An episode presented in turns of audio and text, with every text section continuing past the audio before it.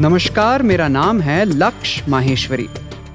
मेरे पॉडकास्ट अवधूत में आप सुनेंगे वेदों और उपनिषदों की ऐसी ऐसी कहानियाँ जो आपको खुद के करीब ले आएँगी। तो चलिए सुनते हैं आज की कहानी।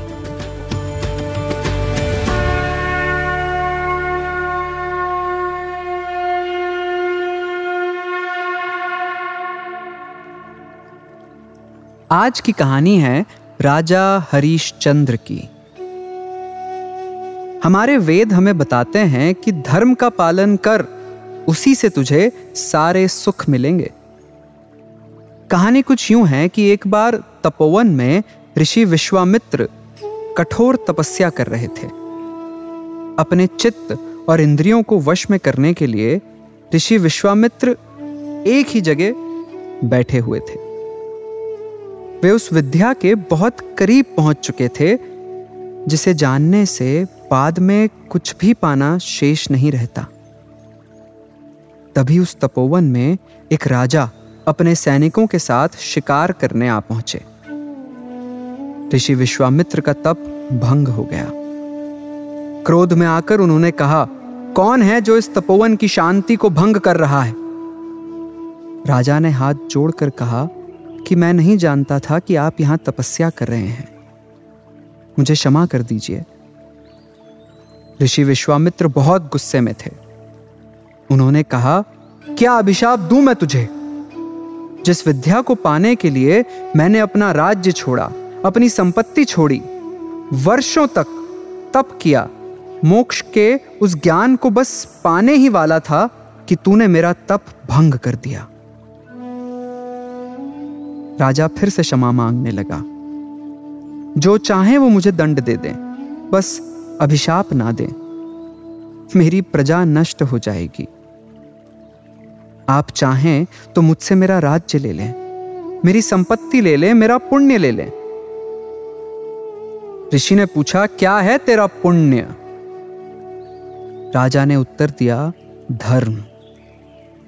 मैं आज तक हमेशा धर्म पर अटल रहा हूँ। ऋषि ने पूछा, कौन हो आखिर तुम? जवाब मिला कि मैं हरीशचंद्र हूँ, अयोध्या की प्रजा का सेवक। ऋषि ने फिर पूछा, धर्म पर अटल रह सकेगा तू? हाँ तो फिर दे, अपना राज्य मुझे दे दे, अपनी प्रजा मुझे दे दे, अपना धन भी मुझे दे दे। राजा ने कहा, इसी वक्त से मेरा सारा राज्य, धन, कोष प्रजा सब आपका। राजा जब वापस अपने राज्य, अपनी रानी के पास पहुँचा तो रानी ने कहा कि अनजाने में हुए अपराध के लिए आप अपना राज्य कैसे दे सकते हैं? हरिश्चंद्र ने कहा कि मैं वचन दे चुका हूँ। रानी कहने लगी कि क्या मूल्य है उन वचनों का? शब्द ही तो हैं। तोड़ दीजिए अपने वचनों को। हरिश्चंद्र ने कहा कि मेरे लिए शब्द, मेरे वचन ही मेरा धर्म है। रानी ने राजा से कहा, फिर मैं भी आपके साथ चलूँगी। जहाँ धर्म, वहाँ मैं। राजा ने आखिरी बार अपनी प्रजा को संबोधित करते हुए कहा कि जो स्नेह आपने हमें दिया, वही स्नेह ऋषि विश्वामित्र को भी दीजिएगा। सदैव धर्म को धारण कीजिएगा। वही हम सबकी रक्षा करेगा। यह कहकर राजा हरिश्चंद्र अपनी पत्नी और अपने पुत्र के साथ अपने राज्य से चल पड़े। वे जा ही रहे थे कि ऋषि विश्वामित्र ने उन्हें पुकारा। हरिश्चंद्र, अपना दंड दिए बिना कहाँ जा रहे हो? राजा कहने लगा कि मैं कुछ समझा नहीं। ऋषि विश्वामित्र ने कहा कि दान तो तुमने कर दिया है। मगर अब दक्षिणा कौन देगा? राजा कहने लगा कि मेरे पास देने के लिए अब कुछ भी नहीं। ऋषि कहने लगे कि ये धर्म पे अटल रहने वाला हरिश्चंद्र कह रहा है। हम्म। एक माह एक माह में एक सहस्त्र, यानी एक हज़ार स्वर्ण मुद्राएँ तुम्हारा दंड है। राजा ने हाथ जोड़कर हामी भर दी कि मुझे स्वीकार है। एक माह बाद का वचन देकर हरिश्चंद्र अपने परिवार के साथ चल पड़े। काशी, यानी बनारस के घाट पर अपनी पत्नी और पुत्र के साथ बैठे हरिश्चंद्र सोच रहे थे कि ऐसा कौन सा काम कर सकते हैं, जिससे उन्हें एक हज़ार स्वर्ण मुद्राएँ मिल सके। इतनी मुद्राएँ तो मैं खुद को बेच दूँ, तब भी ये कहते हुए हरिश्चंद्र रुक गए। खड़े हुए और बाज़ार के बीच जाकर चिल्ला चिल्ला कर कहने लगे, कि हे काशी के नगरी के लोगों, सुनो, मुझ पर एक धर्म संकट आ गया है। मैं अपने आप को यहाँ नीलाम कर रहा हूँ। जो चाहे मुझे खरीद सकता है, जो चाहे वो मुझसे करवा सकता है। एक साहूकार वहाँ से निकल रहा था। उसने पूछा, क्या मूल्य चाहते हो? बड़े खुश होकर हरीशचंद्र ने कहा कि बस एक हज़ार स्वर्ण मुद्राएँ। व्यापारी हंसने लगा और कहने लगा कि इतने में तो सौ दास आ जाएँगे। एक हज़ार स्वर्ण मुद्रा तो जमा ना हो सकी और आखिरी दिन सिर पर आ गया। निराश हरीशचंद्र ने अपनी पत्नी से कहा कि मेरा धर्म गया, मैं हार गया। अब बस एक ही रास्ता बचा है कि मैं जल समाधि ले लूँ। उनकी पत्नी कहने लगी कि आप क्या कह रहे हैं स्वामी? क्या आत्महत्या से धर्म की रक्षा हो जाएगी? तब हरिश्चंद्र की पत्नी ने कहा कि जवान और खूबसूरत दासियाँ बहुत मुश्किल से मिलती हैं। क्यों ना मैं अपने आप को बेच दूँ? हरिश्चंद्र कहने लगे कि यह क्या कर रही हो तुम? इससे अच्छा तो मुझे मर जाने दो। हरिश्चंद्र की पत्नी ने उनसे कहा कि सुख और दुख में आपका साथ निभाने का वचन दिया है मैंने।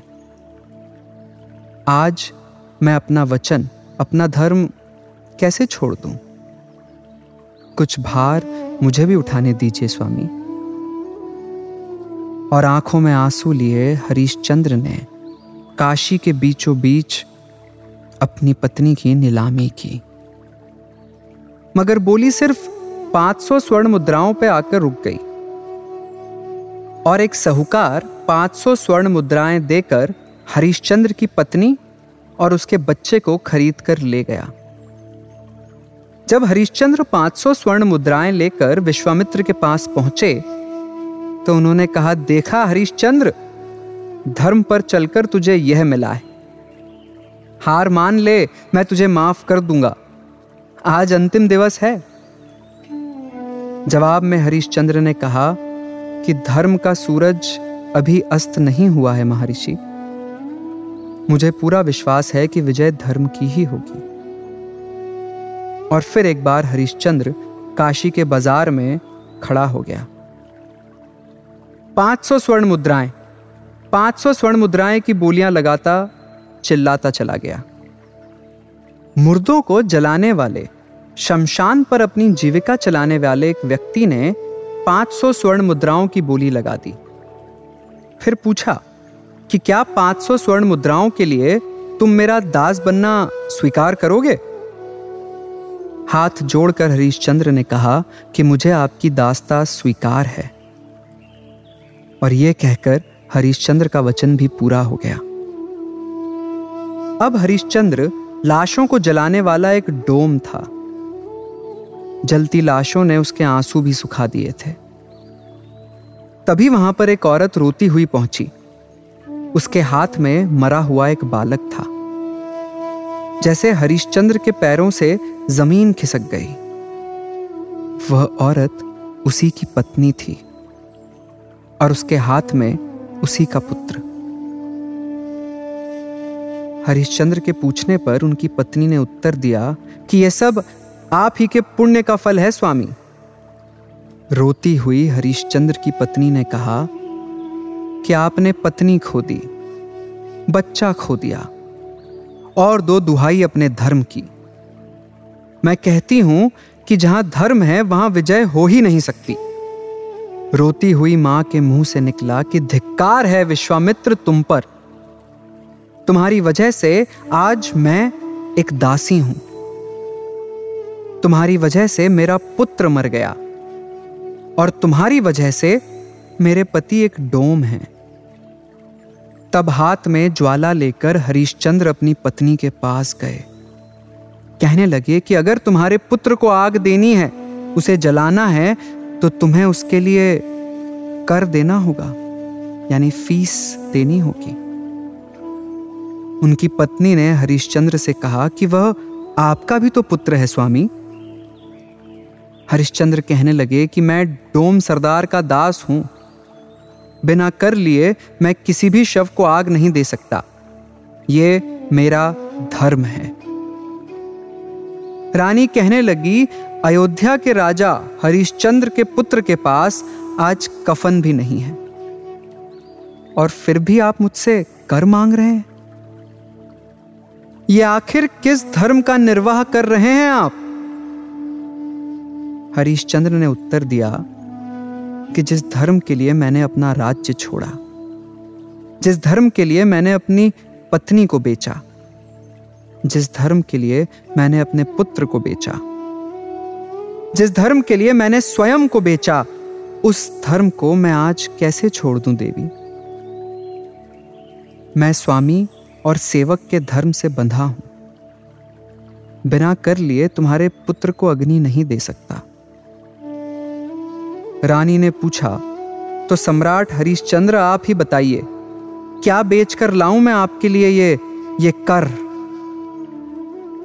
मेरे मालिक का आदेश है कि जो कर नहीं दे सकता, उसे अपने शरीर के वस्त्र का आधा हिस्सा कर के रूप में देना होगा। रानी कहने लगी कि धर्म के नाम पर अपनी पत्नी को नंगा करना चाहते हो? तो यही सही। तभी तभी महर्षि विश्वामित्र वहाँ आ पहुँचे और कहने लगे कि धन्य है तू हरीशचंद्र। आज तू जीता और मैं हारा। धन्य है तेरा कुल, धन्य है तेरे आचार्य। आज मैं विश्वामित्र, अपने सारे तप का बल तुझे प्रदान करता हूँ। यह थी कहानी राजा हरिश्चंद्र के धर्म की। कहते हैं, जो किसी आदर्श पर खड़े नहीं रहते वह हर आकर्षण पर गिरते रहते हैं। इसीलिए धर्म ही है, जिस पे हमें अडिग रहना चाहिए, क्योंकि धर्म ही है, जो हमें धारण करता है।